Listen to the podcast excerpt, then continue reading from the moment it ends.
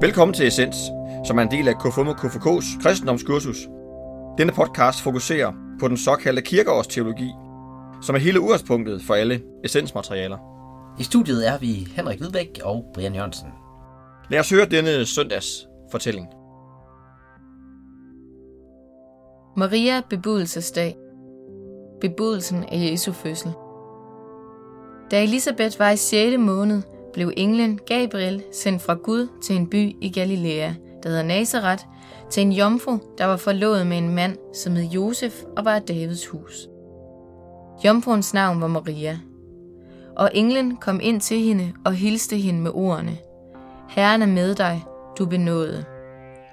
Hun blev forfærdet over de ord og spurgte sig selv, hvad denne hilsen skulle betyde. Da sagde englen til hende, Frygt ikke, Maria, for du har fundet noget for Gud.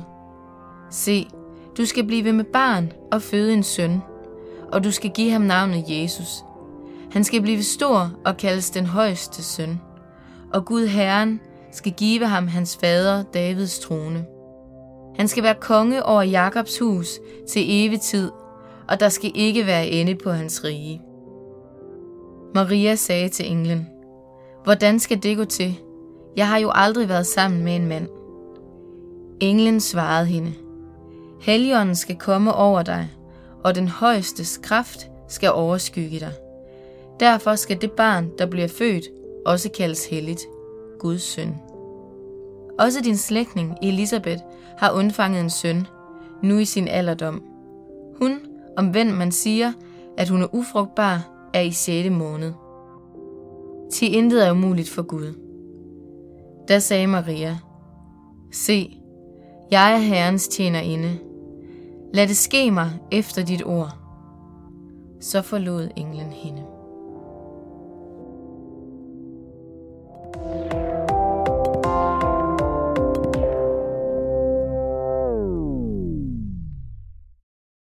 Vi er kommet til Maria bebudelse, og her fik vi da lige en jomfrufødsel. Serveret. en af navn er. Vi er jo tilbage i, øhm, ved Jesus fødsel, eller det der ligesom leder frem mod, og hvorfor er vi det? Det er jo simpelthen fordi, der er ni måneder til jul, mm. når det kommer til den her tekst. Øhm, og så er det jo en speciel undfangelse, vi har i gang i her, men vi har en læge med i dag. ja. Ja. Vi har nemlig givet øh, comeback til Louise, ja, som øh, vil hjælpe os med at snakke om den her tekst i dag. Næsten læge. Nå ja, næsten læge. Ja, så godt som. I det her selskab er du meget læge.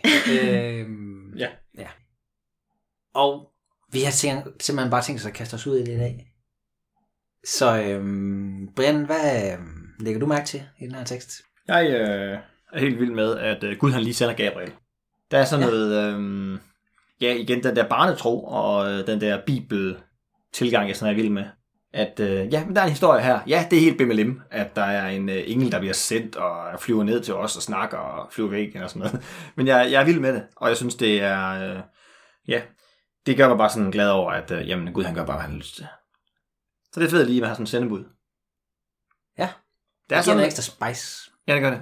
Men lige da den blev læst op, øhm, der øhm, kom jeg til at lytte til det der med, at der faktisk også er, altså Elisabeth ligesom er inde i den her historie. Det er ikke sådan tænkt, da jeg var barn. Jeg har bare tænkt, det var Maria, der fik det at vide, og så var det det. Ja, man føler lidt, at Elisabeth bare ligesom blev plantet der på tre linjer. Ja, ja. Men hun er jo ret vigtig, Ja, der er en faktisk. grund til det. Ja. Ja, hun øh, er mor til Johannes døberen. Og det fik vi nemlig at vide, faktisk, i noget- en af de første podcast, at øh, de er fædre, Jesus og Johannes døberen. Ja. ja. Øhm, så så nu, kan nu, nu giver det også mening, hvorfor det bliver nævnt på den måde. At der ligesom er en sammenhæng i, øh, hvor at Johannes døberen var ham, der sådan skulle, eller der råbte i ørkenen og fortalte, at nu kommer der en, der er vigtig. Øh, Ja. Og det er faktisk, ja. Det er sådan en lille familieforetagende. ja. De er i gang. Krist, kristendommen. Ja, Ja, ja, ja det er det, det hele handler om. en stor familie. Hvad tænker du, Louise? Jamen, øh, jeg tænker jo, det er meget sjovt, det med Gabriel og børnetonen, som du taler om, fordi at, øh, jeg tror, det forvirrer rigtig mange mennesker. Hvordan hvad tænker du? Jeg tænker, at hvis ikke, at man øhm, er helt med på at tro, altså hvis man sådan er lidt, øh, det, man synes måske, det er en lille smule flyv, så bliver det især flyvsk der, hvor der lige pludselig kommer en engel Og det bliver også især flyvsk, der hvor at, øh, at man kan føde et barn, uden at have været sammen med en mand. Og øh, det bliver flyvsk... Øh, ja, også Elisabeth, hun kan blive gravid og være mega gammel. Altså, der er mange er, det ting... flyvske, mener du, at man sådan enten, øh, at, at man tvivler i sin tro, eller at, man, at troen ikke opstår? Hvad mener du, flyvsk på? Jeg, jeg tænker, for, øh, for nogle mennesker kan det godt virke så urealistisk, at, det ikke, at troen ikke bliver realistisk, tror jeg. Mm. Man står simpelthen af. Ja, man står de af, der- fordi der find, altså, de der engle, det er noget børn, de, ligesom julemanden, det er noget børnene tror på. Og øh, så det er den ene ting, det er det med børn, som du også selv nævner. Den anden ting i det her, synes jeg, det er, at der sådan er nogle ting i forhold til, til videnskaben, der ikke helt hænger sammen. Siger lægen. Ja. Det, det, altså sådan, det, der hænger sammen, det er, at det foregår ni måneder før. Ja. Ja. Det er der, det, det er der hvor det bliver ligesom... Det er naturvidenskab. Det er det naturvidenskab, og mm. de andre ting, det, det kan man ikke. Men det er faktisk også det, der sker i teksten. Det er jo det, som Maria faktisk sådan sætter spørgsmålstegn ved, og sådan holder sig egentlig meget sådan Ja, hun forstår det ikke helt. videnskab nø- nøgternt, ja. hvor, hvor man kan sige, at her har vi jo et clash mellem tro og videnskab. I høj grad. Så det du tænker, Louise, det er, at den her tekst er ikke med til at omvende nogen, men måske tværtimod en bare understrege, det der kristendom, det er helt BMLM. Ja, det tror jeg, det, det tror jeg i bund og grund, at nogen... Altså, for man kan godt forholde sig til, at der er en mand, der bliver smækket op på et kors, Mm. og får øh, nogle søm i, Mm. der gør ondt, og sådan Mm. der, der er mange ting omkring Jesus, som man godt kan forholde sig til, og som også historisk jo, altså, øh, at, at, det, at Jesus har fandtes, mm. Mm. ja, han har Mm. været der. Mm. Øh, men det der med at blive undfanget, uden at en mand og en kvinde har været sammen, Mm. det kan man ikke. Mm. Og det er så der, kan man sige, det er jo der troen den opstår, men, men jeg kan bare godt forstå, at folk kan blive lidt forvirret over det. Du tænker altså rent formidlingsmæssigt, der burde man nok lige have fældet det lidt ud. For lige at få lidt Når man har selv hele pakken, så dem lige den del. Ja. Ja, og, og, og det er jo det, vi også har snakket om omkring, når Jesus han, han, øh, han begår under, øh, hvor han faktisk selv siger, øh, det skal I ikke lige nævne til nogen, det her. Ja, Altså, at, øh, at det er faktisk ikke, at det ikke er det, der er det vigtige. Ja. Øhm, men jeg Men- synes egentlig, der er noget grundlæggende, grundlæggende vigtigt i, at, at det er en jomfrufødsel. Jamen ellers var det jo heller ikke Guds søn. hvis Nej, ikke var det er det. Jeg synes der- egentlig, så historien skal hænge sammen på den måde. Jamen ja, det, øh, det, er, det er helt enig i. Mm. Ja, og jeg, jeg forstår godt de perspektiv omkring folk, der ikke tror, hvordan forholder man sig til den her Ja. tekst. Ja, ja.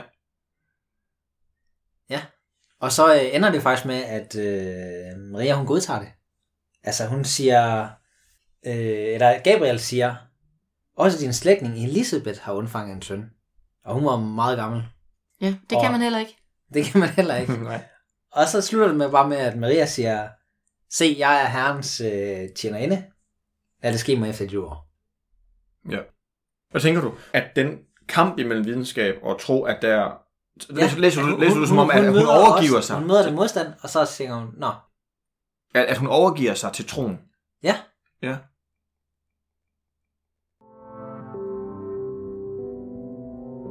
Dagens, den tænker jeg lige over. Dagens, den tænker jeg lige over.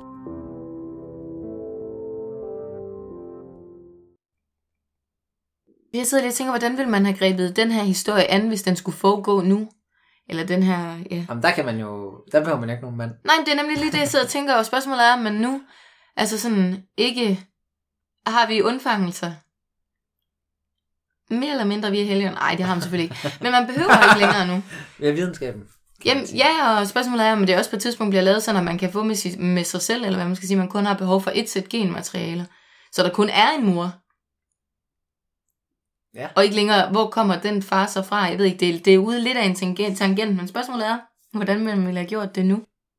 For nu, nu kan det her rent faktisk lade sig gøre. Så, så hvis man havde... Hvis den her historie var nu, så tænker du ikke, at den var ret ekstraordinær. Altså, så var det ikke, så var det, ikke det, der var det vigtige i historien.